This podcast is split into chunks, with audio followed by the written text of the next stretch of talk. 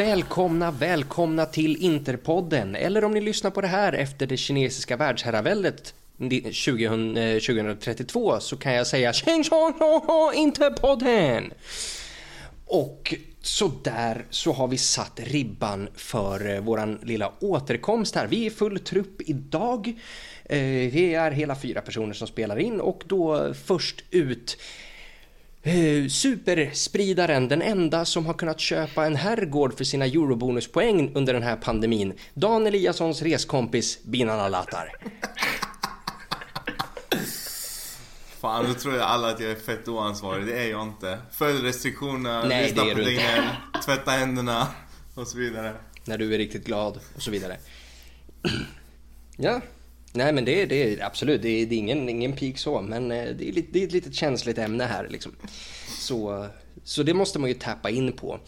Eh, och eh, så har vi givetvis också med oss våran mest eh, frekventa vikarie får vi väl ändå säga. Eh, mannen som eh, när han flyttade till Norge eller dagen han flyttade till Norge så räknades det som den värsta dagen i Norges historia. Eller ja, näst värsta kanske. Jon Sköld! Nä, näst värsta dagen efter tyska invasionen ja. tror jag. Oj. Ja, Inte efter eller... Breivik. ah, jag tänkte... Det var det jag tänkte, men... I modern ja, historia välkommen, kan jag väl säga. Ja, men det, det, ska du göra, det ska du göra. Eh, och till sist, eh, barnens stora hopp, Kelis sa My milkshake brings all the boys to the yard. Men det var han som sa det funkar lika bra med hundvalpar och centrallåset. Jakob Planell. jag har inte förstått den än. jag, jag, fattar, jag fattar ingenting. Det, det, det, du ska inte bara förklara jag, jag, Ja, jag, jag, kan förklara, men jag syftar på att, eh, att eh, Jakob har vissa böjelser gentemot barn och då menar att Oj. hundvalpar Oj. och centrallåset på bilen är bättre än milkshakes. Ja. Om man vill locka dit dem. Det här stämmer ju såklart inte för er lyssnare. Är, Hampus, har nej, fått, nej, nej, Hampus har fått en tillsägelse om att inte svära i podden men nu försöker göra avancerade... Ja, det är någon slags kompensation. Ja, men det, ja, det, det, det kan ni ge er fan på era...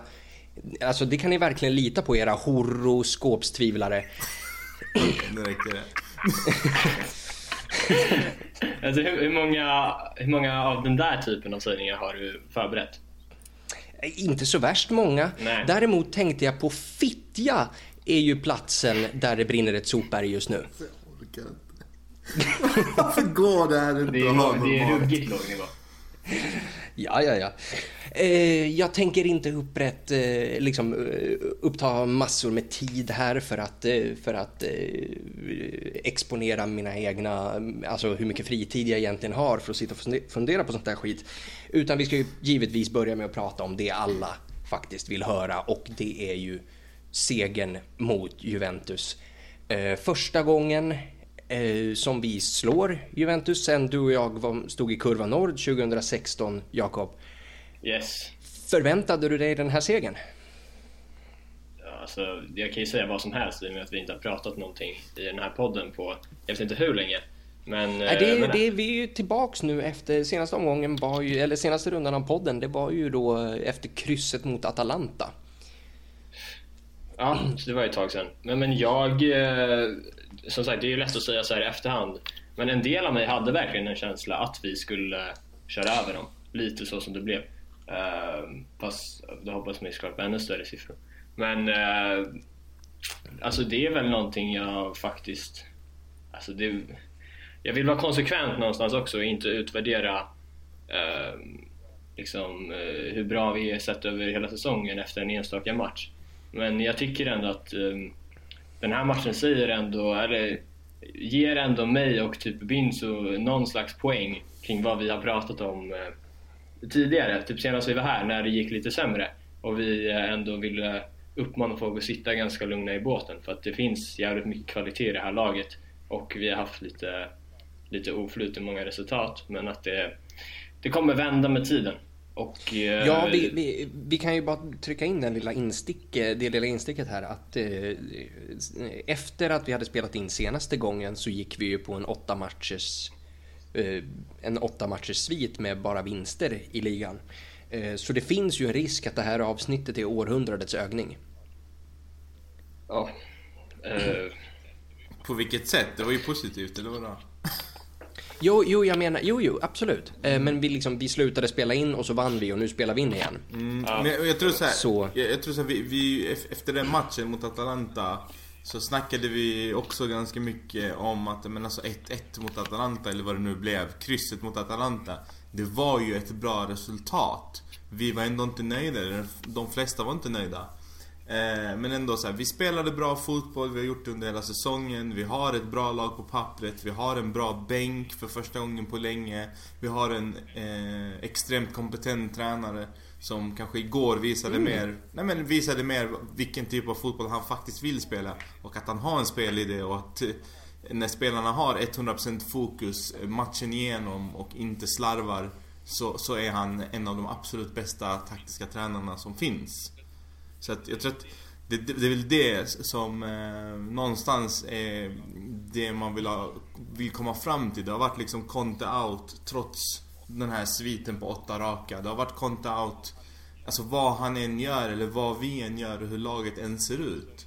Eh, precis som, eh, som Jakob är inne på, alltså vissa gånger så har vi, eller ganska ofta, så har vi sett bra ut och, och varit det bättre laget även när vi inte har fått med oss tre poäng. Under hela säsongen. Eh, och ändå så har man kritiserat liksom hur vi har spelat etc. etc. Jag skulle säga det finns kritik eh, som är befogad och det är till exempel varför vi inte sätter våra lägen.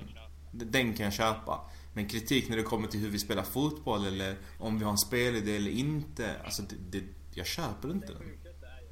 Ja, den sjukaste är ju den här eh, att eh, det inte finns någon spelidé. Nej alltså vi, spelar, vi spelar, vi har alltså, en supertydlig spelidé och den, den syns allra bäst när vi möter ett storlag som eh, Juventus till exempel. Alternativt om man backar till förra säsongen när vi mötte Barcelona, var det till och med på bortaplan kanske. Vi hade den här turkosa tröjan. Mm. Alltså det finns en tydlig spelidé, det finns liksom eh, kvalitet i laget. Vi har extremt bra fotbollsspelare. Eh, alltså individuellt. Sen så har det inte klickat alltid, men när det väl klickar, då, då är vi ostoppbara. Eh. Ja, men, men då, kan väl, jag, då kan väl jag föra lite talan då för, för liksom oss som fortfarande sitter i Conte Out-båten här. Eh, och det är liksom, vi har det bra här. Ehm, att, jag, jag köper givetvis inte kritiken att vi saknar spelidé. Jag menar på att vi har en spelidé och en enda och att vi är ganska lättlästa och jag håller med i det du säger Binan om att vi är, vi är bra mot storlagen, det är vi för jämnan. Det är det att vi spelar typ exakt samma fotboll mot de mindre lagen och det, det betalar inte alltid ut sig. Alltså för, vi, för vi har fan tappat in en hel del mål. Nu är det ju svårt att sitta och kritisera när, vi har, när, vi har, när det ändå har gått så förhållandevis bra som det har gjort. Men när det kommer då till liksom, kommentarerna om att ja, Conte är så taktiskt bra, då kan man ju bara slänga ett litet getöga på Roma-matchen mm. som är en katastrofalt coachad match. Mm. För vi, så, ja, det, vi har den, piskat den kritiken, upp dem i brygga och backar hem. Mm. Och tappar. Ja, alltså kritiken mot matchcoachningen mot Roma är extremt befogad. Det är helt, det är uselt eh, det som händer där. Men eh, det jag också på det, på det du säger Hampus, att vi är bra mot storlagen men att eh, vi får lite problem med att vi spelar likadant mot de mindre lagen. Jag tror, alltså, det har ju inte reflekterat eh, eh, resultatmässigt under Contes tid, inte. Då har ju, det har ju snarare eh, varit en tid där vi har haft problem att vinna stormatcherna och eh, sällan tappat poäng mot de mindre lagen. Ja, Lite ja, motsatt mot eh, jag, jag, tidigare tränare. Ja, jag, jag, håller, jag skulle säga att det är lite motsatt mot eh, liksom rent resultat. Mest, alltså liksom insats kom, mot resultat skulle jag väl säga. Ja, du menar att, att vi kanske... Ja, okay. Att det är liksom, om vi säger, kolla på när, när, liksom när andra större lag, typ när Napoli går in och dundrar upp Fiorentina 6-0 och så vidare. Jag tycker, all, jag tycker sällan det, det är klart det har hänt, men jag tycker sällan att vi ser så här riktigt övertygande ut mot de mindre lagen. Jag tycker vi presterar klart bättre mot de större och inte alltid får resultat med oss. Ja, men... Mot smålagen så presterar vi lite sämre men får resultatet och det, det är väl tecken på ett storlag egentligen. Så det, det tänker jag väl inte gnälla allt för mycket på. Jag, jag tror så här, vi har haft också, alltså det vi har haft absolut största problem, största problem med det är ju att vi har släppt in eh, mål tidigt i matcherna. Och, och, och, det har ju gjort att du, alltså, du kommer in i en så pass eh, pressad situation att du behöver vända en match. Det är liksom inte... Eh, kanske läge att börja spela sin egen fotboll och tro på sig själv och, och liksom ha det här självförtroendet som krävs. Eh, men jag tror att det har varit liksom det tydligaste, att vi har misslyckats eh, i första halvlek eller i början av matchen där, där vi liksom inte är 100% fokuserade och gör ett litet misstag som sätter oss i en situation där vi inte vet vad vi håller på med och så handlar det om att jaga, jaga, jaga.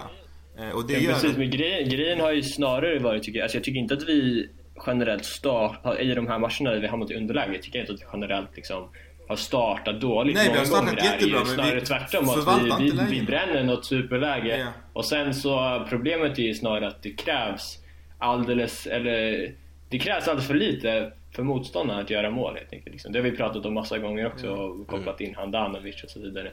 Men eh, det, det är det som har varit problemet. Men det ska dock sägas att eh, eh någonting som man eh, alltså, såg glimtar av redan i premiären ju den här säsongen är att jag tycker att varje gång som inte har hamnat i underläge den här säsongen Kanske något undantag, typ så Real Madrid då, när vi får det röda kortet på Vidal och så vidare. Men i typ alla andra matcher där vi har hamnat i underläge så tycker jag att man känner att fan, det här kan vi verkligen vända. Mm. Och det är inte en känsla som, eh, som, har, som jag har haft överhuvudtaget i, eh, liksom de senaste tio åren när man har kollat på Inter. Då har det ju snarare varit så att fan, släpper vi in 1-0 mot Hello, can you ja, go, Torin, Torino, då är det kört liksom. Ja, där, och där får jag väl ge rätt. Vi har ju suttit och tjafsat lite i, i våran WhatsApp-tråd om, eh, om det. För när vi hamnar i underläge, alltså mitt humör går alltså ner genom golvplattorna. Alltså helvete vad sur jag blir. Och det är väl inte konstigt? Inte... Alltså med tanke på vad vi har genomlidit de senaste åren. Men nu så känner man precis som Jakob säger, eller jag känner exakt likadant. Så vi, vi, vi startar med, med, ja, med ganska liksom slarvigt, släpper in ett mål. Men man är helt övertygad om att vi kommer vända och vinna. Alltså du kan spela pengar på det liksom. Det är på den nivån. Men tidigare så var det så här, vi kämpar, kämpar, kämpar. Kan vi få ett kryss? Jag är nöjd. Bara låt mig inte torska. Mm. Eh, Jon, jag tänker vi ska prata lite, lite Juventus-matchen här. Vad är det som gör oss, alltså vi ligger ju en ganska stabil bit framför Jovi i ligan. vi slår dem i första mötet. Jag skulle vilja argumentera att vi är bättre än dem. Skulle, håller du med mig där och om du gör det, vad gör oss bättre än Juventus i år? Eh, ja, vi har, vi har, argumenterat om det där tidigare i säsongen. Eh, om huruvida spelarmaterialet är bättre eller sämre eller likvärdigt med Juventus. Eh, det finns väl lite olika meningar, men tittar man på matchen igår som man eh, kanske inte ska dra en fullständig slutsats av då, som vi var inne på tidigare med bara en match. Men eh, eh, jag skulle definitivt säga att vi är likvärdiga eh, spelarmaterial och nu när de dessutom haft skadebekymmer så tyckte jag ju vi hade en överlägsen eh, startelva att eh, ställa upp med. Ehm, men jag tror psykologiskt är det egentligen som avgör eh, eh, ligapositionen som vi har just nu kontra Juventus.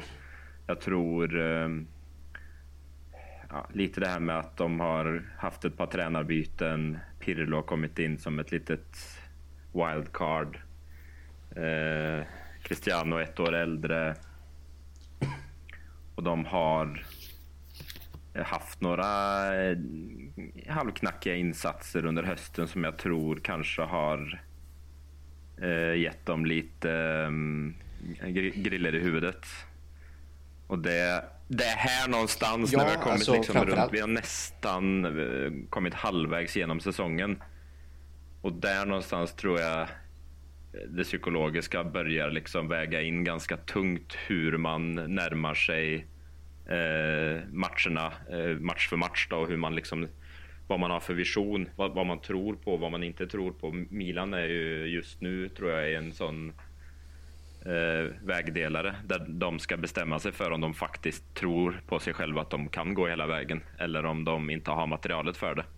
Men vi vet ju, eh, vi har ju vetat hela tiden att vi har på pappret haft materialet eh, med ett bygge som påbörjades redan förra säsongen. Uh, och där handlar det ju mer om att sätta den här uh, mentala uh, riktningen och, och, komma, alltså, komma in i en fas så som vi gjorde här i november, december då, när vi började vinna och vinna och vinna. Även de matcher när vi spelade lite halvknackigt och det såg lite ojämnt ut kanske. Så kände man ändå den där att ja, men vi har ingen lust att tappa poäng helt plötsligt. Nu har vi liksom eh, satt kursen. Så jag tror mm. eh, eh, det avgörande för oss nu är att behålla fötterna på jorden. Eh, efter den grymma segern så måste vi liksom visa att okej, okay, det här var inte en engångsföreteelse för att vi var motiverade att vinna Derby d'Italia. Det är, eh, det är den här nivån vi vill ligga på eh, och fortsätta och, och spela så. För det, alltså, igår såg det ut som de hade fruktansvärt kul när de spelade fotboll. Och det var ju kul att se på. Det var ju underbart att se på de här triangelkombinationerna och raka uppspel på anfallare som väggar till mittfält och så Barella kom liksom, han, jag vet inte hur många gånger han hade djupledslöpningar. Eh, helt, ja, helt öppen gata liksom, rättvänd med boll. Och kunde liksom bara, okej okay, vem, ska, vem ska jag fördela på framåt här? Det var, det var mm. ljuvligt att se. Men eh, som, jag, som jag var inne på här, alltså det psykologiska nu att, att ta det här vidare. Att inte det här var toppen och att vi sen ska falla ner på någon nivå under igen liksom. Det är motivation det går på. Mm. Jag håller med Jon, alltså, jag ska bara eh, flika in det att så här, eh, Alltså som sagt, jag nämnde det lite innan att eh, under liksom, den här tidpunkten på säsongen så ska man inte kolla för mycket på tabellen. Förutsatt såklart att man överhuvudtaget är med poängmässigt i toppen så är det viktigare att utvärdera prestation, tycker jag. Och eh, som sagt tidigare i alla avsnitt, jag vill bara klargöra det återigen, men däremot så tror jag att den här matchen var enorm för den här truppen på ett mentalt plan. Liksom. Just med tanke på det som vi pratade om innan, att det har varit många matcher för den här truppen de senaste åren, även med Spalletti liksom, innan Conte kom.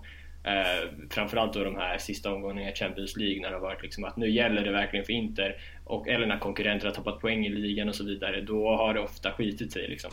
Men eh, att man kommer ut och gör en sån här nästan felfri prestation på typ alla spelare utom typ Lautaro då. Eh, jag tror att det, ett, det, kommer ge ett självförtroende som kommer vara liksom vitalt i kommande matcher av den här eh, karaktären. Typ derbyt som kommer komma, en bortamatch mot Juve och så vidare. Uh, mm. Så att, jag tror att den här segern som sagt var enorm på ett ja, ja, mentalt alltså. Den, den här matchen kan och bör Conte i princip använda som instruktionsvideo för att visa spelarna vad, vad vi ska göra mer av och vad vi inte ska göra. Eh, det behöver han ju inte. Alltså, det var en klinisk match på alla sätt och vis. Utom såklart att vi bränner soprena lägen mitt i slottet eh, fler än en gång.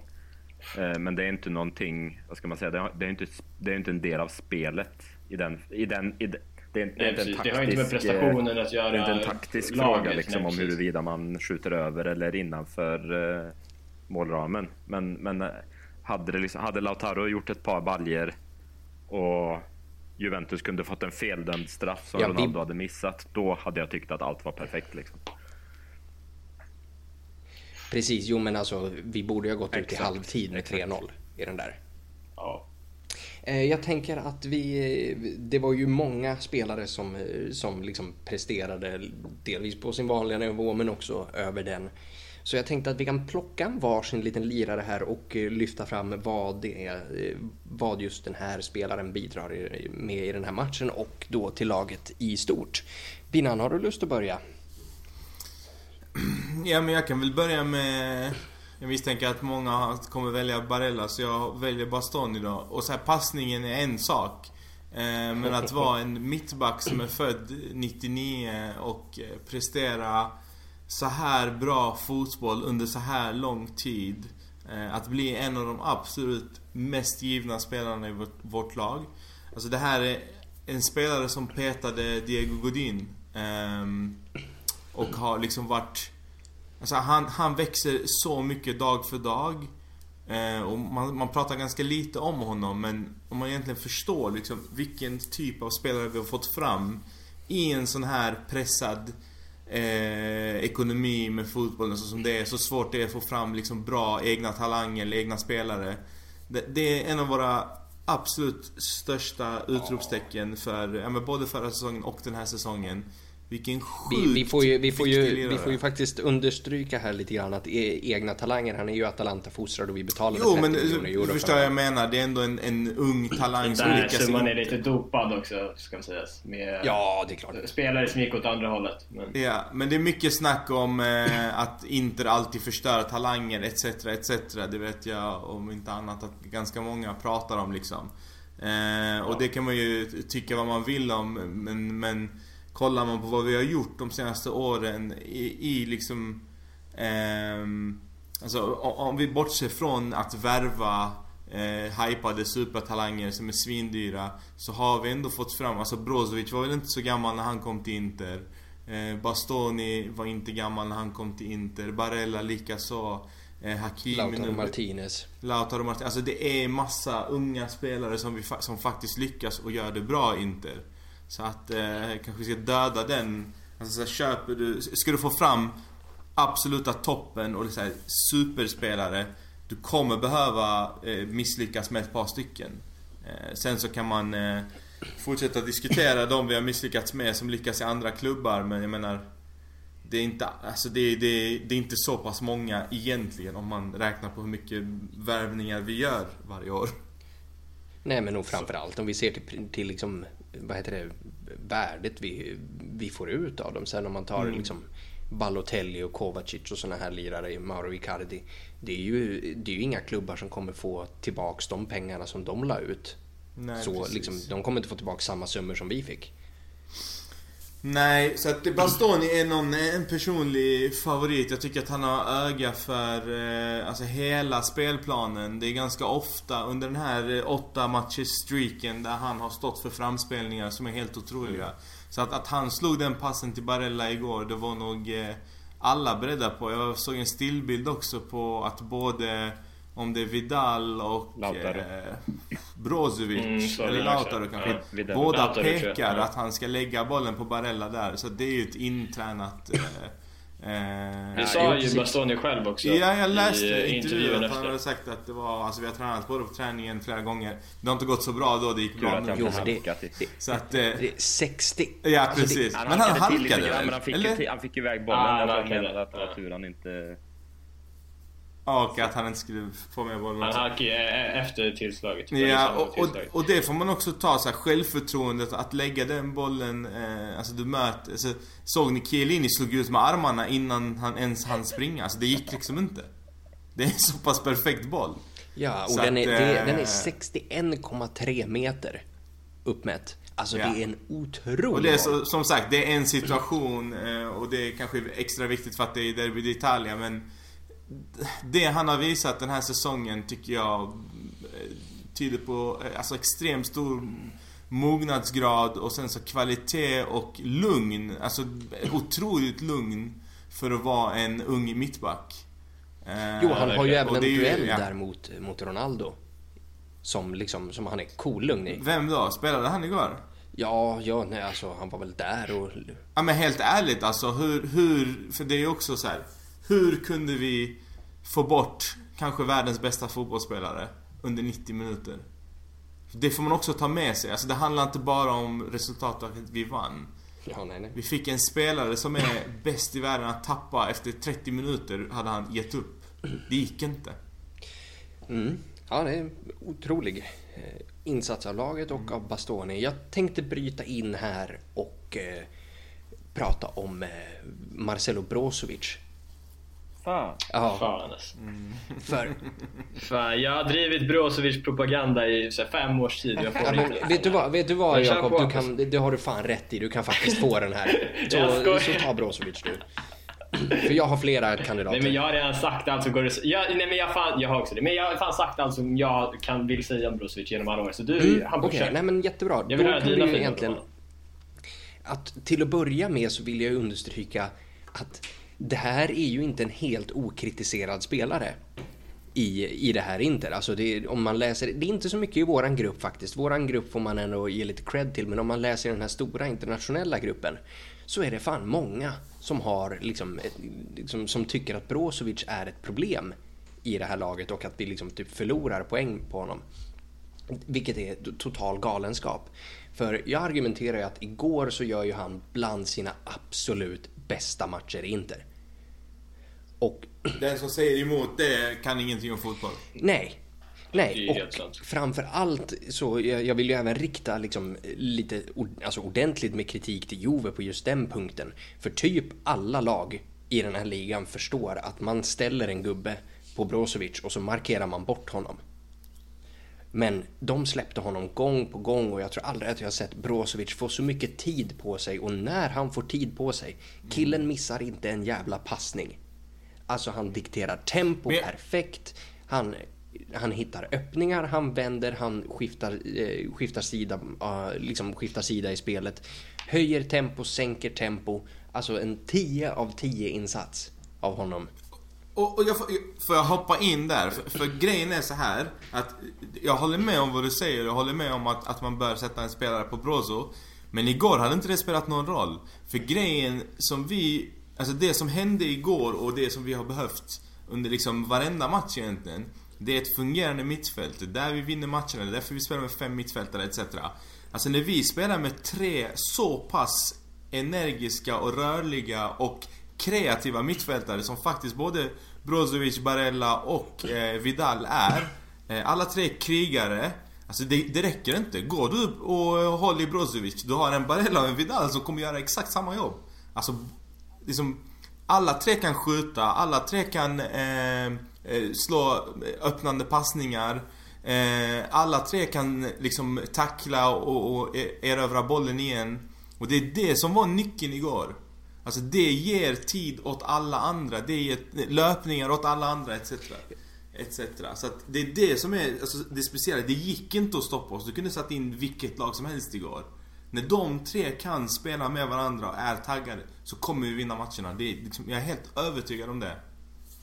Ja, ja absolut. Eh, och till en, till en viss gräns eh, skulle jag säga. Det här är ju som du säger skickliga passningsspelare, tacklingsspelare, bolltekniska eh, och så vidare. Men det Brozovic har, alltså det här när han droppar ner i backlinjen och hämtar boll och mm. startar hela anfallet. Alltså, det är få i den här ligan, om någon i den här ligan, som faktiskt kan göra det på den nivån och med den frekvensen som han gör det. Så... Ja, jag, satt och tänk, jag satt och tänkte på det under matchens gång. Så som det, alltså, jag, jag, också liksom, jag är lite som Brozovic eh, eh, propagandist. Eh, härligt, härligt. Jag hade egentligen lust att, att omnämna honom här men, men eh, det jag skulle komma till var att jag satt och följde liksom honom ganska intensivt under matchen för att liksom se hur han axlade den här rollen efter diverse kritik. För han har inte varit på den nivån denna säsongen som han var på föregående två år i mina ögon. Um, han, har haft, han, har haft, han har haft några matcher där han liksom har droppat lite som det har känts i koncentration, men då har det ofta gällt hela laget. Uh, men, men jag satt och föreställde mig att okej, okay, eh, anti-Conte-körerna och Eriksen-propagandisterna eh, skulle få liksom gehör då. Okej, okay.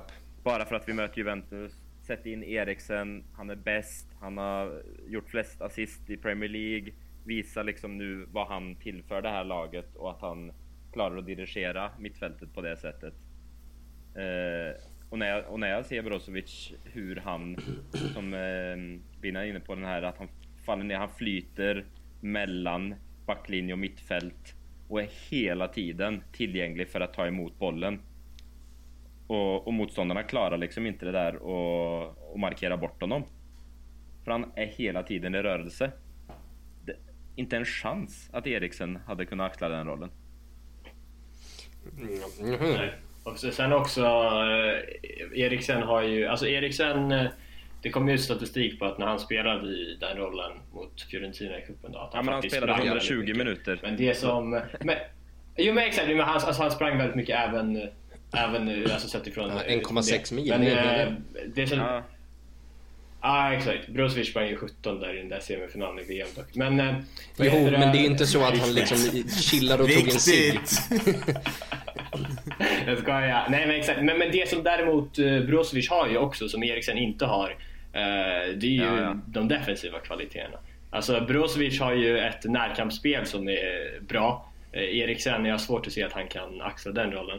Uh, och sen vill jag lägga till också att den här, det var väl typ senast vi, vi spelade in, när vi hade en lite tyngre period så var ju faktiskt Brozovic borta en del av de matcherna. Uh, han hade väl Corona där efter något landslagsuppehåll. Uh, missade väl När han har gosat med Domagoj Vida. Killen som ser ut som Corona. Ja, just det. och, och, och vänta, vänta, vänta, vänta, vänta. Det var ju då jag fick hans tröja. Så frågan är om jag har en Corona-tröja och man får inte byta tröjor heller på grund av restriktionerna. Så att det är jävligt skumt. Nej, men eh, i alla fall. Eh, och då, det, det sammanfaller ju lite med att vi byter tillbaka till, eller går tillbaka till 3-5-2 systemet som vi spelade med förra året. Men jag tror att, eh, alltså när vi inledde den här vinstraden då i ligan. Men eh, som vi var inne på lite nu, att vi har inte så många andra spelare i truppen som kan spela i den rollen som Brozovic gör. Så att, eh, att vi inleder den här vinstraden tror jag fan beror jävligt mycket på att Brozovic kommer tillbaka i sin rätta position. För att han, eh, han bidrar med... Så han, han gör så mycket för balansen. Alltså, det är så många lägen som är... Att om vi har, så att vi etablerar spel på offensiv planhalva så är han jävligt bra på att placera sig för att fånga upp eventuella bolltapp och sådana grejer. Alltså, det, det där är också en sån grej, du får inte det från Eriksen. Det är så mycket liksom, andra bollar han vinner, så mycket eh, bollar han fångar upp och det är inte bara för att han täcker mycket yta, för att han springer mycket utan han är smart, han är, han är placeringssmart. som, som en så här semipropagandist för, för Christian Eriksen då, trots att han är dansk, sjuk nog, så, eh, ja. så, så vill jag ändå försvara honom lite grann. Att liksom, han, gjorde en, han gjorde en bra insats mot Fiorentina i den rollen. Han, han klantade till alltså, det någon okay, gång. Men, det är ju inte där, alltså vi som gillar Eriksen och vi som vill se honom spela och bli en integral del av Inter, det är ju inte där vi vill se honom. Alltså, det är ju den rollen som, som Sensi lämnar, liksom, lämnar efter sig. Den, liksom, det är ju Vidals plats man vill ha in honom på. Sen är det ju svårt att kritisera Vidal när han lirar som han gör den här matchen också. Men, Ja, ja. ja. Eh, så det var min lilla, eh, eller vår gemensamma lilla analys av Brozovic. Eh, Jakob, har du någon annan du vill lyfta? Eh, de två givna att lyfta utöver Eh, alltså eller, ja, det är ju Barella då såklart också. Och sen, men annars är det väl Barella, Hakimi och Lukaku som är alternativ. Men eh, fan, det blir väl... Eh, jag lämnar Barella till dig Jon, så tar jag Hakimi. För att eh, Hakimi fick ju en del kritik under hans första tid i Inter, av mig också verkligen. För att eh, jag tycker att eh, det beror för, förmodligen på grund av en självförtroende-grej, men det var så här, det var liksom tekniska misstag och grejer som här, man ska inte se från en spelare som har kostat så sure, mycket pengar som honom. Vi visste väl att det, men, liksom, att det där eh, var liksom en, en barnsjukdom och att det där skulle släppa liksom. Jo absolut, absolut. Men eh, alltså den spelaren han har varit senaste, jag vet inte, 6-7 omgångarna. Det är alltså, det är ju som att han är fuskig. Ja. Så, nej, men, men alltså, jag vet inte riktigt eh, alltså, vad man ska säga. Han har gjort sex mål i ligan för oss den här säsongen. Fyra assist kanske, något sånt där. Uh, och alltså, vi har ju, alltså det var ju tydligt också vilken... Det, fanns, det var också någon sån här screenshot som florerade på Twitter eh, i samband med första målet. Eh, att Hakimi driver bollen inåt i banan och... Ehm, eh, Släpper på Brozo och sen Det är fyra spelare liksom. Nej, men, nej, men det är fyra spelare ju framför. Uh, så att alltså, hela deras lag är centrerat och då rör sig Barella ut i Akimis yta på högerkanten. Och så släpper han in den som du sa till Vidal var det. Och eh, sen ut till en Barella som är helt fri. Eh, så bara att vi har en spelare med så stor respekt eh, i motståndarna är ju också någonting. Eh, sen var det ju vissa, alltså hans snabbhet, du vet. Alltså, vi såg ju den här mot eh, Fiorentina i kuppen nu när Eriksen då klantar till det, försöker torska matchen åt oss i minut 90 va. Eh, tappar bollen eh, och vi hamnar typ två mot två kanske i ett kontringsläge. Men eh, Hakimi liksom bara klampar iväg och eh, bryter bollen som ingenting. Så att, eh, ja, det är fan... Eh, En helt otrolig ja. spelare. Alltså. Han gick verkligen klippt och skuren för det här eh, ja, ja, men Målet mot Roma, det är ju, det är ju det är potentiellt säsongens mål i Inter. Men det är alltså det man får med honom också. Alltså, som vi pratade om, inte, inte låg ju efter ledningsmålet och så lite lägre än hur man inledde matchen. Och eh, vi pratade också om hur, hur många gånger Barella lyckades bli rättvänd och hur många alternativ han hade. Men det är alltså att ha Hakimi i de här omställningarna är ju det är verkligen otroligt. Alltså, det, det är livsfara för motståndaren. Alltså, det, det är, livsfara. Du kan inte släppa honom. Det såg man ju när de skulle markera eh, igår. De, de glömde ju Lukaku och markerade med sex spelare runt Hakimi.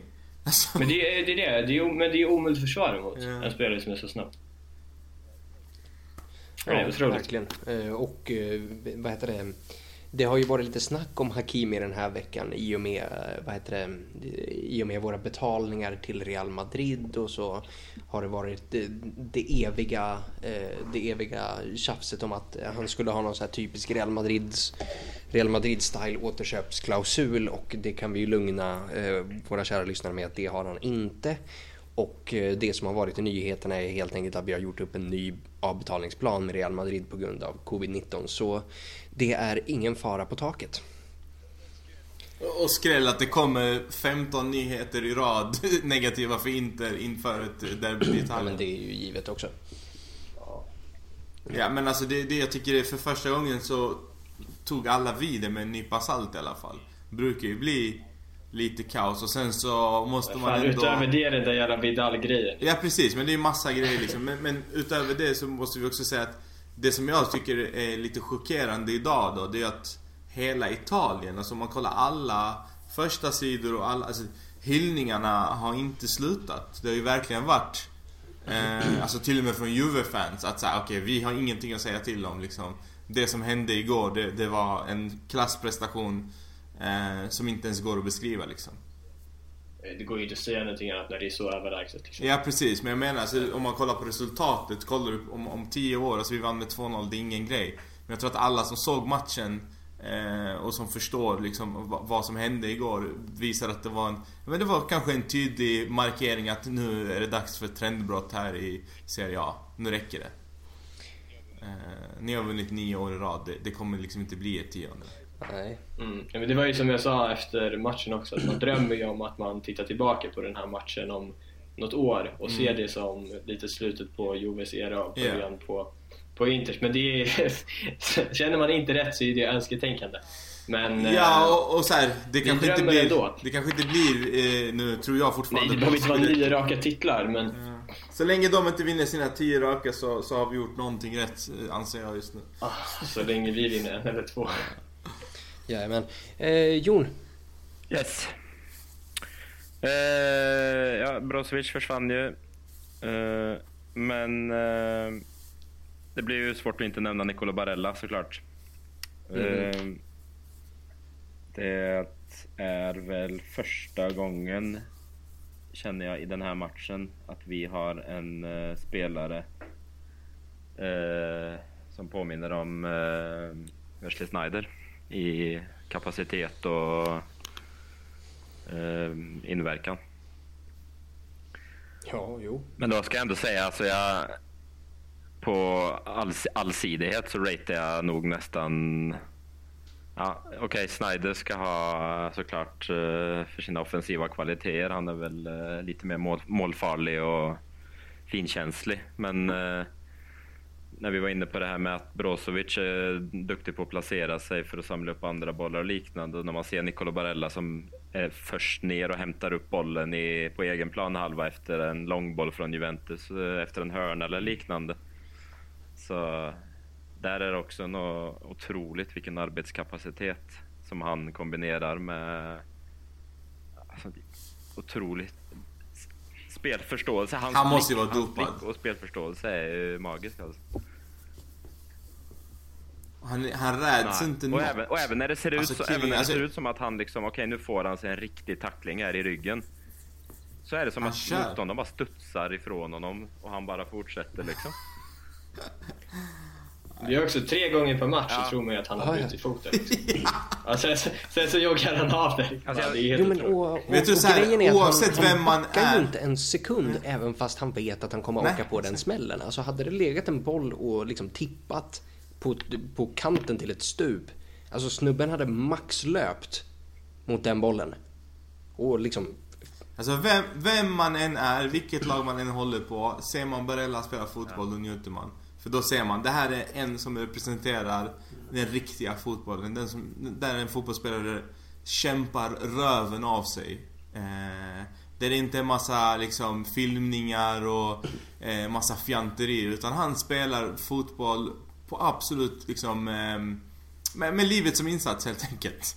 Eh, ja, verkligen. Och det känns så jävla genuint och äkta och det är så här, det är det man har saknat. Någon som verkligen brinner för det här, brinner för, för liksom sporten i sig, brinner för laget, um, levererar och har ett öga för, för spelet som få just det, andra Just det där han ger, att, att, att fan, inte ge upp liksom. Att, uh, även när det yeah. blåser lite snålt och sådär, fan det är 5-10 minuter kvar men han fortsätter hela vägen.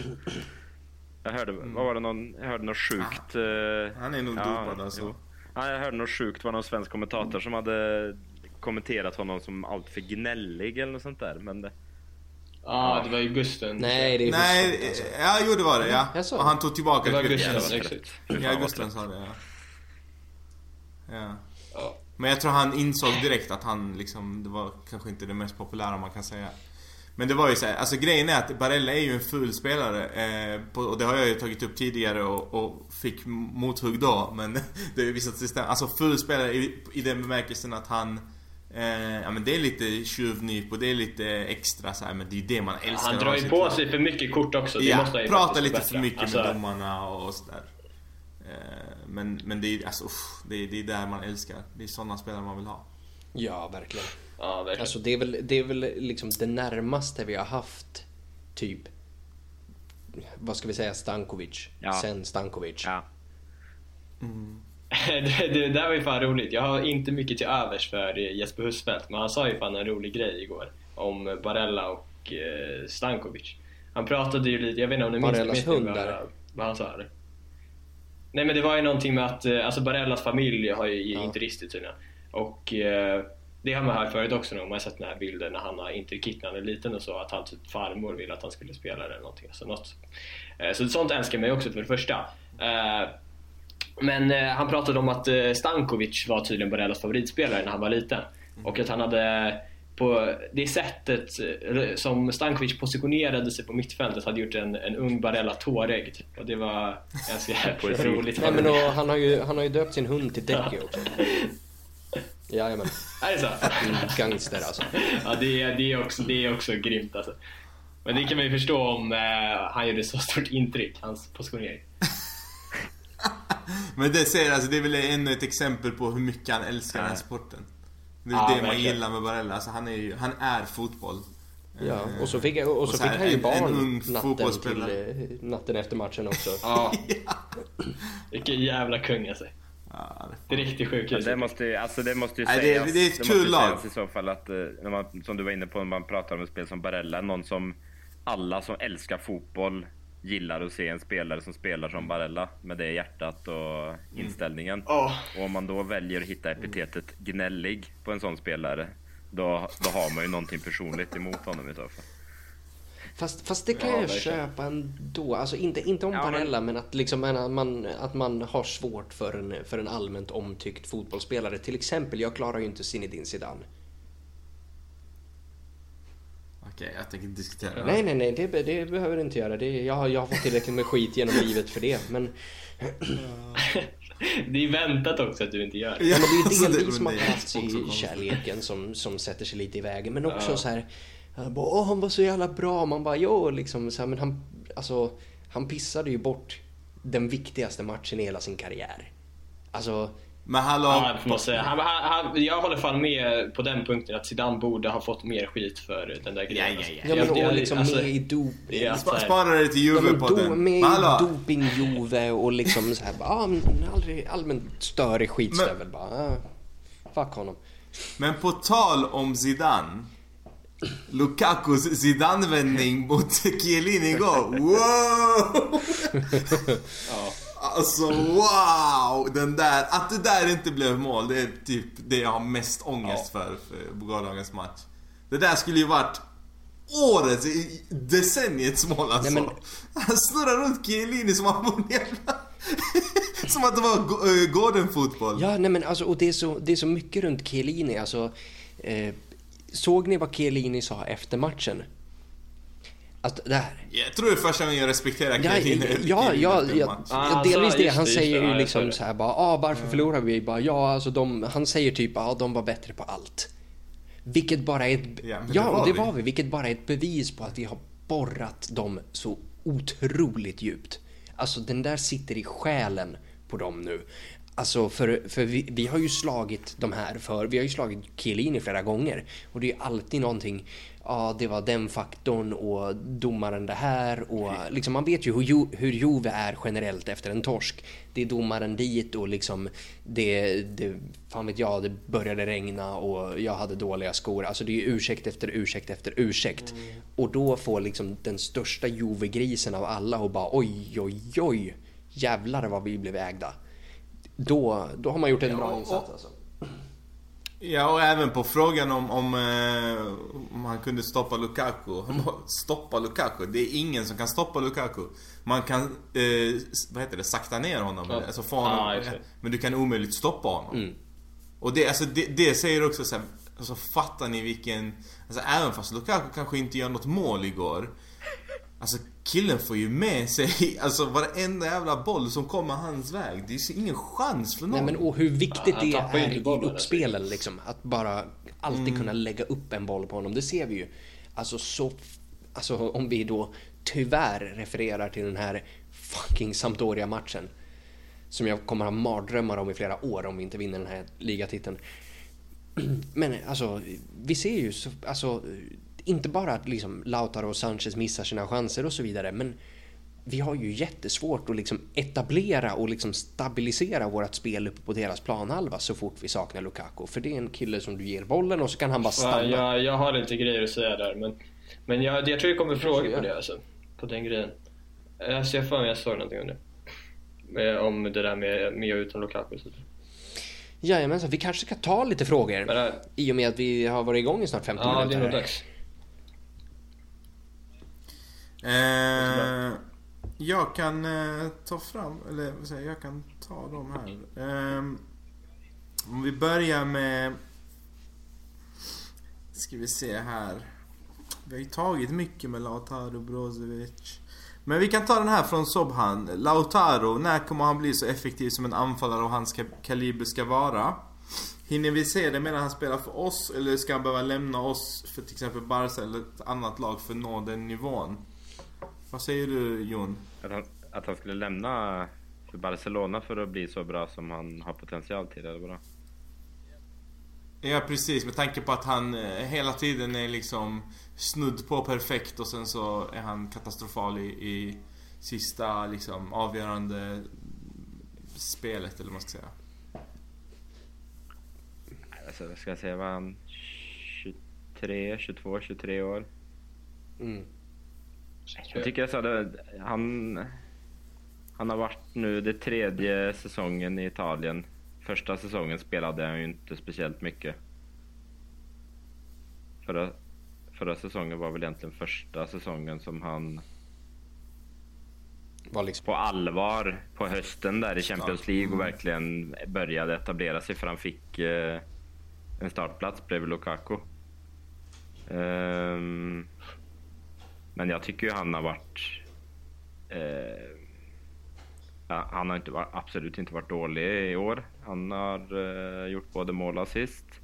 Men han har ju... Han har ju absolut en förbättringspotential i att eh, omsätta fler chanser än vad han gör. Men jag, jag, jag, jag undrar vad som hände med hans... Sambandet med att han skulle liksom plötsligt sätta chanserna om han spelade i Barcelona. Jag tror jag, jag, jag nej, tror... nej, jag håller med. Alltså, jag, jag, tycker det är bra att du säger det där Jon, för att jag håller helt med att, eh, eh den här säsongen nästan inte över några perioder alls. Jag vet att jag sa det i vår säsongssammanfattning om förra säsongen att Lautaro verkligen hade perioder där han var... Så var tydligt, tydligast var ju såklart under den här perioden när det snackades som intensivast om Barca-ryktena eh, under våren. Men, eh, men även i tidigt, tidigt förra säsongen var han eh, katastrofdålig verkligen men i år så tycker jag att nästan alltid har han faktiskt varit ganska bra i spelet. Mm. Men sen har han ju bränt för mycket chanser och framförallt viktiga chanser. Då. Eh, som, som igår till exempel och mot Fiorentina som tar den matchen till förlängning. Eh, men, eh, men en sak ska man fan komma ihåg och det är att Lautaro har gjort lika många spelmål i Serie A den här säsongen som Lukaku har gjort. Så att det är inte så att han har en dålig säsong målmässigt heller. Uh, så att jag tror att vi behöver nog lite mer uh, tålamod bara. Uh, tyvärr. Men jag är ju verkligen först att vara extremt frustrerad på på de chanserna han bränner. Alltså det, det, det jag känner är väl lite grann det där att han som anfallare, lite som jag känner med Alexis också, att eh, han bränner liksom inte de svåraste lägena utan han bränner dem där du förväntar att han ska avsluta säkert. Exakt. Eh, och, det är allt, och det är allt för Exakt. ofta det där en halv meter utanför os, ostörd liksom eller eh, högt över tänk, alltså liksom lite där med spelförståelsen egentligen, att tänker fel eh, avsluta på något annat sätt än vad som är eh, det mest givna liksom för, för den situationen. Exakt, han är ju inte riktigt som en, eh, som en nia på det sättet. Uh, inte som du vet Icardi-typen som sätter alla sina ja. sådana lägen, men Nej, inte precis. så många andra lägen.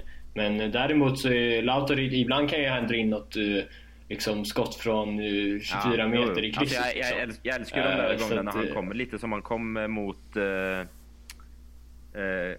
ja, han hade ju ett läge igår. inom det. Jag tror det är mot Chiellini. När han, han bara kli, han mm. gör kroppsfinter och plötsligt så...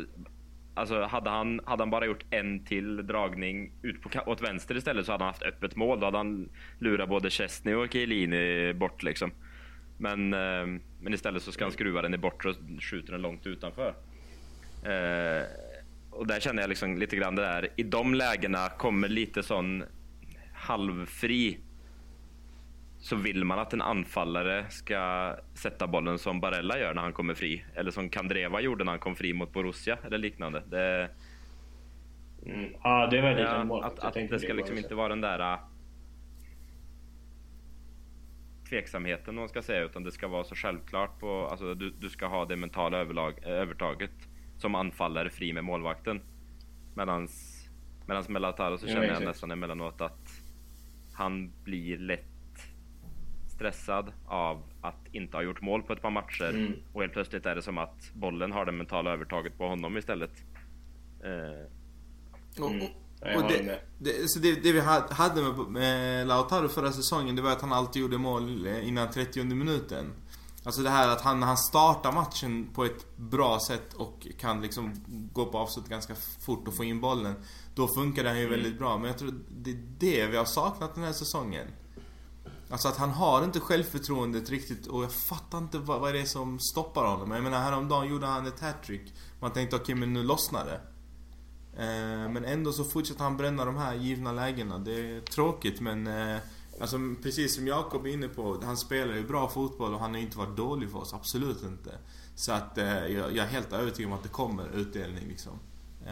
Jag tror att du är inne på någonting där också faktiskt med just det här med att förra säsongen fick han ganska många mål tidigt i matcherna. Mm. Att, eh, att det kanske är en av hans eh, svagheter, att när han bränner en chans så har han ganska svårt att hämta sig mentalt i samma match från det. Förstår ni vad jag menar? Mm. Att eh, han bränner eh, ofta en chans, säg att han bränner en chans tidigt och eh, då kommer han inte riktigt tillbaka in i matchen liksom. Nej, för det är samma med hattricket. Då gjorde han tidigt, ja men då gjorde han hattrick till slut liksom. Ja men exakt, mm. lite så. Nej men jag tror att det är det han ja. behöver komma tillbaka till och vara den här liksom eh, Även fast eh, Lukaku är liksom supermycket viktigare än honom och det kanske påverkar honom, vad vet jag. Eh, så är det viktigt tror jag att han börjar eh, Eh, Eh, ja, men var explosiv där i början för att det var ju liksom en stor styrka. Precis som vi varit inne på tidigare avsnittet. att vi har haft problem i, i den här säsongen med att vi eh, bränner de här första lägena och gör att vi hamnar i en väldigt tuff situation resten av matchen trots att vi spelar bra fotboll. Så att eh, jag tror en nyckel för att vi till exempel ska, ska kunna nå vårt mål den här säsongen som jag är helt övertygad om eh, är scudetton då. Eh, så, så, behöver vi få igång honom ännu mer liksom. Och, och få honom att vara lika viktig som, mm. som vi hoppas på och förväntar oss. Eh, vi kan hoppa här till, till, vi har ju svarat på mycket frågor men eh, Vi kan ta Det här är en, en bra klassisk fråga här från Elis. Hur kan vi slakta Juventus och sen choka mot typ Shakhtar? Varför är vi så ojämna? Du kan få den eh, Jakob. Uh, alltså vi har ju diskuterat den typen av matcher som uh, Shakhtar-matcherna mm. uh, mycket. Men första matchen mot Shakhtar, uh, bortamatchen, uh, är vi ju helt överlägsna och det är ett jävla... Ja, det är absurt att vi inte gör mål i den första halvleken framförallt. Där är det väl också, Lautaro missar ju fan ett öppet mål i den matchen också mm. för övrigt. Men, eh, men jag tror att han syftar väl antagligen på sista matchen såklart. Eh, där det är kniven mot strupen.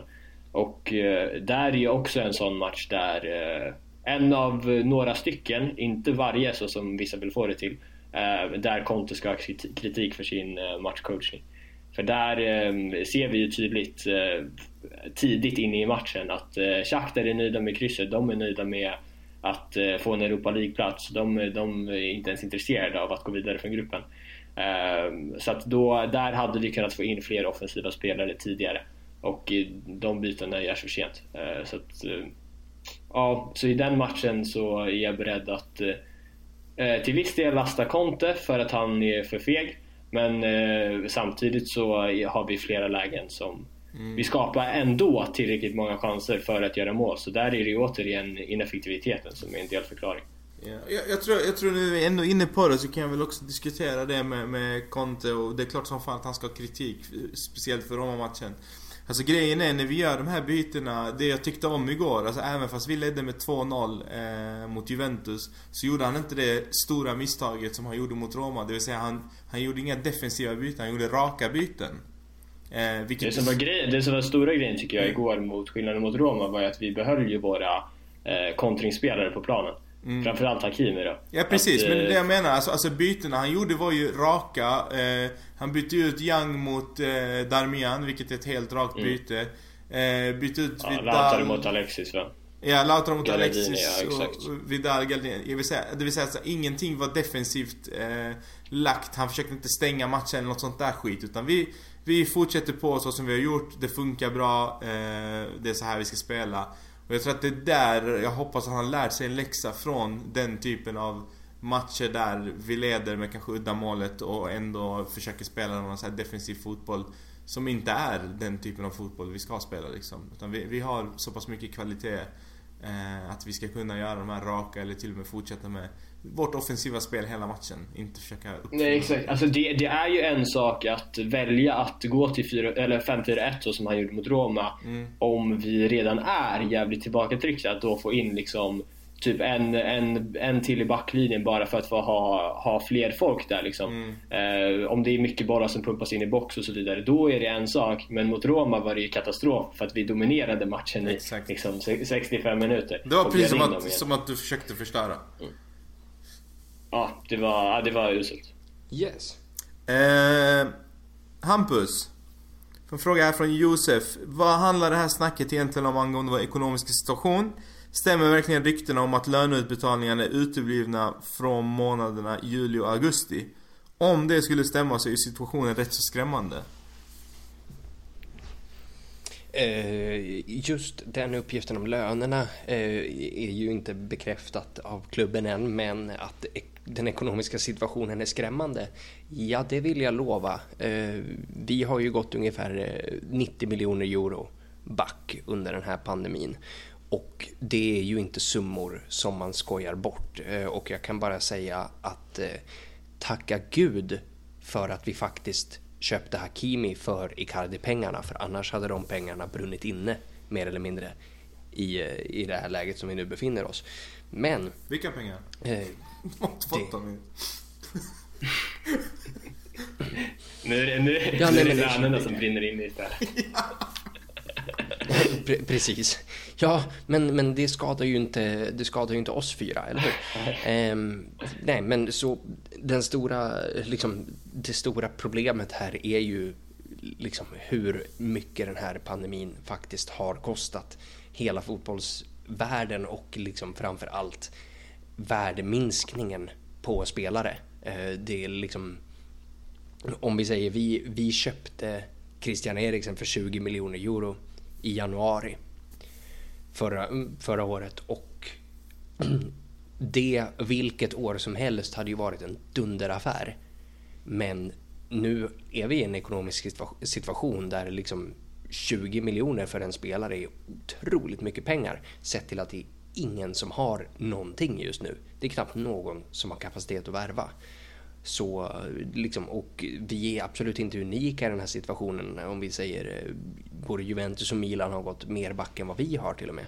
Men eh, den ekonomiska situationen är ju mycket, mycket allvarlig. Eh, så förvänta er inga nyförvärv i januari. Det har ju redan... Eh, det har jag tror inte en sekund på att vi inte betalt bekräftas. Det där är för mig ren bullshit. Men var inte, det var inte den... Det var det snackade de ju om redan i, efter sommaren så var det väl Marotta eller någonting som kommenterade att eh, man hade inte gjort som övriga klubbar och bett spelarna att gå ner i lön eller något sånt där utan man, man, man hade betalat ja, ut som vanligt till dem. Man, för man hänvisade Exakt. till att de hade fått spela vidare hela sommaren och typ jobba, över, jobba övertid då. Ja, så de, de hade gjort sig mm. gott förtjänta av mm. att få det utbetalat. Så det, det låter ju lite motsägelsefullt. Ja, jag, Men ligachefen var ute redan i november och pratade om att typ Serie A är på väg att gå bankrutt liksom. Så det är ganska kritiskt. Mm. Ja.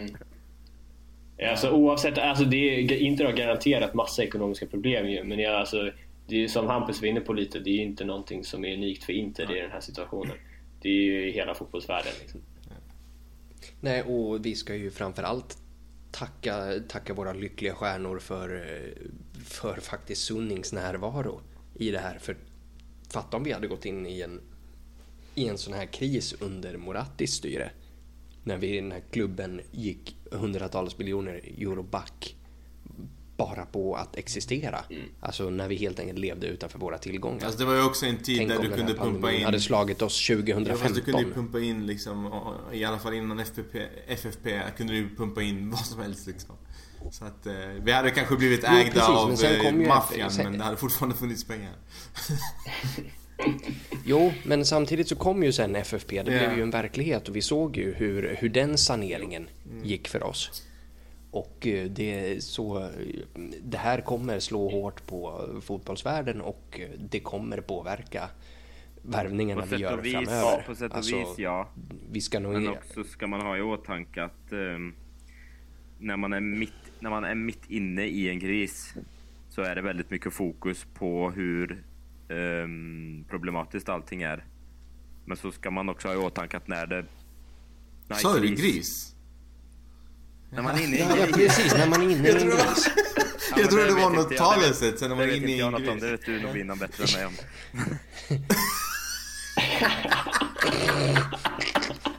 Har du så jävla rätt i. Vakna bre. Ja, ja, I alla fall. Tillbaka till civilisationen. Uh, nej men alltså när, man är, när världen är inne i en kris eh, ekonomisk kris eller liknande så, så är det ju väldigt, det är ju det där, eh, eh, vad ska man säga, eh, eh, skräck, eh, skräckscenarion som målas upp och det sprids väldigt mycket negativa vibbar av det liksom. Och, och det är väldigt sådär i mm. finans, finanssektor och sånt där att ja, där behöver du inte liksom förlora handfast, handfasta pengar utan där är det liksom förväntade uteblivna vinster och sånt som man räknar med som förluster liksom. Så när sen marknaden tar, tar sig upp igen så kan det gå jävligt fort tillbaka liksom i, i en viss riktning. Så länge liksom eh, motivationen och eh, produkten finns där liksom. Så Precis, och det man ska ha med sig är ju att inte det är ett lag eller en klubb som sköts väldigt bra, har skötts väldigt bra ett par år nu när det kommer till liksom vad vi, men, vilka marknader vi finns på, var vi drar in pengar ifrån, omsättningen går stadigt uppåt. Eh, så att även fast vi hamnar i en ekonomisk svacka som hela världen hamnar i så tror jag inte att det är så som vissa får det att låta som att, som att vi ska gå i konkurs eller att de ska reja ut klubben. Det är liksom absolut inte den typen av eh, kaos vi är i. Men absolut att hela världens... Eh, alltså du, du, kan inte spela fotboll och inte ha eh, biljettintäkter och förvänta dig gå plus. Det är ingen Nej, alltså för, förmodligen så, Förmodligen så beror ju de här eh, ryktena om nya investerare snarare på de restriktionerna som Soning har fått på investeringar i utlandet än coronakrisen. Precis, och det är ju lite krångel där med hela eh, ja, men Kina och, och vad får de eh, ta ut alltså i form av kapital, vad får de investera i utanför Kina etc. Sen så är det ju Jack Ma och hela den här Alibaba Group eh, som, eh, där Jack Ma är försvunnen eller har inte synts till i rampljuset på två och en halv, tre månader och det finns en massa rykten om vad som har hänt och Eh, ena riktigt är väl att han eh, undanhåller, eh, alltså att han gömmer sig då för att sen eh, gå i, i krig mot eh, kinesiska regeringen och andra är ju att kinesiska regeringen har Ja men typ kidnappat honom eller dödat honom eller vad det nu kan vara. Så att det, det vill säga, det är osäkert med kapital från Kina just nu. Sen så är det också att hela, liksom om man kollar på, på eh, Alltså Kina som världsmakt eller som eh, som eh, eh, vad ska man säga, som eh, ekonomisk stormakt så är de ju omdiskuterade i hela världen för att man inte kan lita på men ta bara e, e, ett exempel från min värld då som jobbar med telekom att, att liksom så här, kinesiska företag får knappt eh, finnas i eh, men ta 5G-aktionen nu. Huawei och ZTE får liksom inte vara med, får inte finnas med på något sätt när vi ska bygga 5G-nät eh, i Sverige. Eh, så det, det kommer för, vara för lite att vi inte kan, För att vi inte kan lita på att de inte För att vi inte kan lita på att de inte liksom delar den här informationen med den kinesiska staten helt enkelt. Därför. Bara Exakt. Och, och, och kollar man på Suning eh, och liksom ta Steven Zangs pappa han Zhang Yingdong så är väl han förtroendevald i kinesiska regeringen på något, på ett eller annat Aha, sätt. Vad, vad, vad gulligt, typ, vad gulligt att du tänkte ha, vald. Vadå? Det är ju ingen i Kina som är vald. Ja, ja, vald ja. Men, men, han, är, nej, men han är nog, alltså inte, förlåt, inte vald av folket. Utan av regeringen är han sån hedersmedlem ja. liksom. Jo, det är han. Ja, ja Så att, och det, det, betyder ju att alltså Det finns ju konflikter eh, med, med liksom den här typen av uppsättningar misstänker jag. Eh, och att sitta och spendera pengar på nöje som jag misstänker att kinesiska regeringen ser det här som eh, kanske inte är deras prio number one. Och då är det bara att anpassa sig. Annars försvinner man. Eh, så det, det kan vara det som ligger bakom mycket av det. Men så här, vi vet ingenting. Vi spekulerar. Jajamensan. Ja, eh, ta en sista fråga och så tänkte jag säga ett par ord om, eh, om vår eventuella försäljning och eh, någonting att eh, hålla ögonen på där. Mm. Jag kan säga eh, en sak innan, för jag tycker att vi inte har tagit upp det här. Eh, jag har varit en av de stora kritikerna till Handanovic. Jag måste ändå få med här att Alltså den räddningen han gör igår är Det, det är en Julio Cesar-räddning. Nej, det är det inte. Jo, jo det, det är en bra det räddning. Uh, nej, det är en superräddning och jag tycker den är värd att hyllas. Det är en bra räddning. Ja, den är jättebra. Men det är lite det där, mm. det är en räddning som man önskar att en målvakt inte faktiskt ska göra en gång per match om det kommer ett sånt skott. Ja. Mm. Okej att han inte tar 10 av 10 sådana avslut, men att han tar liksom Men jag tror att vi är alla Spot överens om att, att det är dags att ersätta honom liksom, eh, redan nästa säsong då. Men, men det kommer ju inte hända, det vet vi. Nej. Eh, ja, en sista fråga då. Vad tycker vi om ryktena kopplat till logotypen och namnbytet, det eventuella namnbytet som eh, ryktas bli Inter Milano och som jag har förstått, om jag har förstått det rätt så kommer vi fortfarande heta FC Internationale Milano men på merch etc kommer vi heta Inter Milano. Precis, Antonello och... Vem vill svara på den? Uh, jag kände ju starkt för det här. Ja, kör Jakob!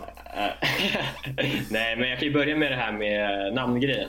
Att där har jag faktiskt inga problem. Uh, alltså, Eh, jag gillar såklart att eh, det officiella namnet kvarstår. Men att rebranda sig lite till Inter Milano har jag... Fan vad konstigt jag uttalade Mila, ah, Inter Milano.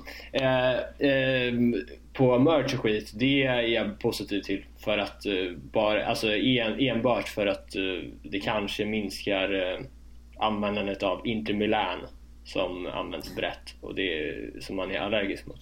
Men angående klubbmärket så är jag ju eh, mer skeptisk. Det är, alltså, jag inser ju någonstans att liksom den här förändringen är ju oundviklig med tiden. Uh, men uh, jag tycker ju Inters logga som den är, i alla fall liksom det här, jag kommer inte ihåg vad det kallas nu, men det här med FCIM i mitten är liksom modernt och cleant och borde kunna behållas kan jag tycka. Men eh, nu ryktas det om att det ska bli ännu mer minimalistiskt till att ta bort FC och eh, jag är väldigt skeptisk men med allting så så lär man väl eh, vänja sig tyvärr. Jag är fan mer skeptisk till det här att kalla det Inter Milano. Om jag ska vara helt ärlig. Alltså just... Men alla kommer ju ändå säga Inter. Liksom. ja precis, och det är nog det som jag... Nej men alltså börjar man trycka upp merch och det står Inter Milano och sånt så tycker jag det ser lite konstigt ut. Men det, man vänjer sig. Jag tror inte det här... För mig är det här ingen big deal liksom. Att, att vi byter logga lite. Du är ju en företagskille, det är ju det. Ja precis. Du tycker, jag, tycker, du tycker, också att, du tycker också att Tres logga är snygg, vilket är absurt. Så att eh, du kanske har en ganska låg kravställning. Och eh, eventuella ägarna i EQT, ja, Investorägda, hmm, Investor äger 3 också. Kan vi se en trelogga på Inte en vacker dag? Fy fan, då är det över. Trean är pensionerad inte. Och, och det, det, måste man också ta när vi diskuterar det här med, med namnbytet. Alltså man, det, det som ryktas är att mars, det vill säga när vi firar 113 år som klubb. Så presenterar man en ny logga eh, ett nytt namn eller tilltalsnamn för klubben och en ny sponsor. Ja. Alltså tröjsponsor. Mm. Ja. Så att eh, det, det kan bli en jävligt stor grej. Jo. En stor träa. ja. Hampus, du ville prata mer om eh, klubbägandet. Ja, eh, jag tänkte att vi, vi skulle kunna avrunda där också och eh, det, mm. det, det, blir lite liksom ren, ren utbildning eh, helt enkelt och vad man, vad man bör förvänta sig av den här affären där då Sunning säljer en del till eh, BC Partners, ett brittiskt investmentbolag. Nu vet vi inte än om det blir en majoritetsdel eller en minoritetsdel. Eh, så vi vet då inte om Sunning behåller makten i klubben eller inte. Det vi däremot kan lära oss är att vi nu från Sunning går, om då övergången till BC Partners blir, går av stapeln, så kommer vi kliva över till en annan typ av ägandeform. Eller, klumpigt uttryckt, men eh, en ägare med en, med en annan typ av agenda. För vi, vi är ju vana eh, sen, liksom sen yngre dagar med, med Massimo Moratti, alltså att vi har en att vi har en väldigt, väldigt, väldigt rik ägare som har oss som sin lilla ögonsten eller sin lilla leksak och, eh, liksom, och finansierar ägandet av klubben liksom, ur sin personliga rikedom, mer eller mindre. I och med Financial Fair Play så har ju det här, eh, den här ägandeformen blivit mer eller mindre en omöjlig, liksom en ohållbar situation. Det är ingen som egentligen kan fortsätta på det här sättet om man inte liksom klarar av att eh, få in otroligt mycket pengar någon annanstans ifrån. Exempelvis Chelsea. när vi då klev över till Sunning så jag tycker det viktiga man alltid ska fråga sig när vi pratar om liksom, de liksom ägare som tar över oss är att fråga sig vad vill de ha den här klubben till? För Sunning har inte Inter för att de tycker att vi är jävligt coola. Utan Sunning har oss för att vi är en stor, stor, stor billboard. Vi är helt enkelt liksom en del i deras marknadsföringskampanj. Att det här är ett sätt för Sunning, att, eh, som är eh, en stor elektronikåterförsäljare, att etablera sitt namn och sitt varumärke runt om i Europa. Ju, och då också om man kommer in i det sportsliga, okej, okay, vad är liksom det sportsliga incitamentet för Sunning? Jo, ju bättre det går för oss, ju mer vi syns i Champions League, ju mer vi vinner, ju mer uppmärksamhet får vi, ju mer syns deras brand. Alltså, ju, så, alltså så vinner de förhoppningsvis någonting på att investera i att driva klubben framåt som ett framgångsrikt företag likväl som en framgångsrik klubb. När vi kommer då till BC Partners som är ett investmentbolag ungefär i samma format som, eller i exakt samma format som Elliot som äger Milan är, så kommer vi till, till grundfrågan att vad är ett investmentsbolags syfte? Jo, det är i grund och botten att tjäna pengar. Och hur tjänar ett investmentbolag pengar? Jo, de köper ett företag som de höjer värdet på och därefter säljer. Och då kan, vi ju, då kan man ju fråga sig, okej, okay, hur höjer man värdet på en fotbollsklubb? Jo, ett sätt att göra det är ju att, eh, att satsa, på, eh, satsa på ungdomsakademin och liksom nå sportsliga framgångar, eh, utveckla egna spelare och liksom bygga det här till en stor klubb, vilket får varumärket, alltså Inters egna varumärke att växa och då bli värt mer pengar. Det man också kan göra är att, är att sälja av delarna i klubben bit för bit och på så sätt tjäna pengar. Ungefär på samma sätt som bilar fungerar. Du kan rusta upp den och sälja den dyrare eller så kan du skrota den jäveln och plocka ut bitarna och försöka tjäna ihop ett par hackor på det. Det här är någonting... Det var den sämsta jämförelsen jag har hört. Det var ingen som, säljer delarna på en bil. Det, det, det finns massor med folk som Förlåt. köper upp skrotbilar, plockar ut plockar ut motorer och... Det, jag har aldrig hört det hela mitt liv. Okej, okay, nej men det, det, är en sån här, det är en sån här bondgrej som, som jag faktiskt ser folk göra. Jaha, okay. um, poängen är att då, då kan man gå någon av de här två vägarna. Förhoppningsvis och med största sannolikhet så går man ju vägen att man försöker bygga upp klubben så som, eh, så som Elliot, Elliot har gjort med, med Milan. Men vad vi inte ska förvänta oss av ett eventuellt sånt här övertagande är något långsiktigt. För ett investmentbolag, alltså hela syftet för ett investmentbolag är att tjäna pengar och de vill ju gärna tjäna sina pengar under den här livstiden. Så det är, de kommer ju inte hålla på Inter i 20-30 år. Eh, det här behöver absolut inte betyda klubbens undergång. Men jag tror inte att vi ska räkna med att, eh, att få samma kärlek och omtanke som vi fick av Moratti. Den tiden är eh, slut i den moderna fotbollen. Men det är det där som verkligen är min största mardröm Att bli en Arsenal-klubb, mm. så som man brukar kalla det. Bara gå till Champions League varje år och tjäna pengar och sälja spelarna när de eh, ja, när det finns ett stort ekonomiskt värde i det. Men med det sagt, som jag också sa, får vi de här svenska ägarna så är det väldigt praktiskt att man bara kan gå till gallerian och storma kontor. Ah, jag håller med. Men, men, men, men så här, kan, kan en italiensk klubb bli Arsenal? Alltså jag menar passionen och så här, Nej precis, Roma jag, jag har svårt. Det finns inte lika mycket TV-pengar och skit där. Fast det är ändå inte, alltså det, det, det har aldrig varit en vinnarklubb liksom. Nej, för de har alltid varit Arsenal. Ja, fast... Hade en storhetstid i början av 2000-talet. De har ju faktiskt vunnit lite genom tiderna. Ja, precis. Ja, jag har alltså, 13 ligatitlar kanske. Ja, jag tycker det är liksom så här, det, det, är svårt att, att eh, bilda den typen Alltså jag tror så här, supportrarna har ändå så pass mycket makt i Italien och så här, fotbollen betyder mer än, än, äh, än vad den förmodligen gör i, i Premier League. Äh, jag har svårt att se liksom en, en sån grej hända. Alltså tänk er minsta lilla beslut. Du har ju supportrarna som skick, sätter ut banderoller utanför deras hem liksom. Alltså, jag tror aldrig vi kan hamna i det där skitet. Ja, och samtidigt så kan vi ju ta äh... Giraldi eller vad han hette som, som ägde Parma, vilket, liksom, som lyckades avsluta klubben mm. efter ett hundratal år. Så... Jag är fan övertygad om att Inter inte kan hamna i den där skiten alltså. Oavsett vilka Hoppas det. Fan, om vi, om vi ska ge någon mer cred, fan vi har inte nämnt det, men jag tycker fan att uh, fyrverkerierna inför matchen bör nämnas. Feta! Fan vad tunga de var. Jag tror ärligt, men alltså det där måste ju ha skitstor effekt på, på spelarna som inte har spelat liksom inför publik men, överhuvudtaget. Det, det här är ju ändå lite det samma Det var, kur, det var kurvan som sköt dem, eller hur? Mm. Ja.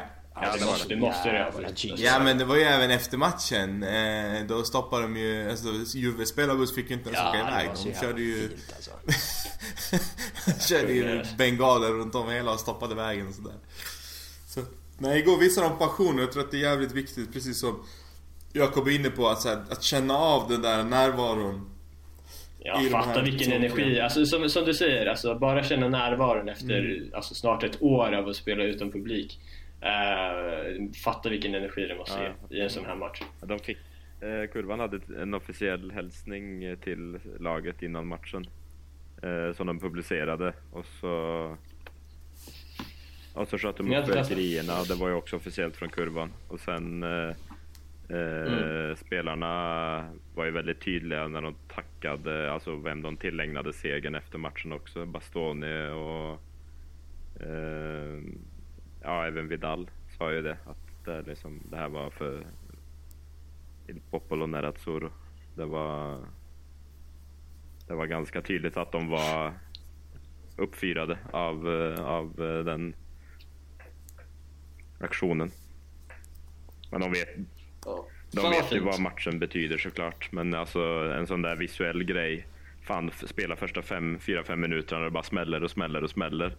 Man såg ju, man såg ju på alltså, domarteamet och Juventus-spelarna, alla var ju alltså, skärrade och tagna av stunden liksom. För de är inte vana. Exakt. Jag tror, fan, jag tror inte Nej. man ska underskatta den där grejen. Det ska vi ha fan varje match från och med nu. ska vi avsluta med det då? Mer fyrverkerier? Ja, det låter bra. Eh, stort tack till eh, Jon Binan och Jakob. Stort tack till alla er som har skrivit frågor och som alltid eh, stort tack för att ni har lyssnat. Se till att dela, sprida det här till, till alla era intervänner och även till om ni skulle ha råkat dra på er vänner av motståndarkaraktär så kan väl de säkert hitta någonting här att hata på kanske. Tills nästa vecka om Baccio och Juve Merda. Juve Merda! Juve Merda!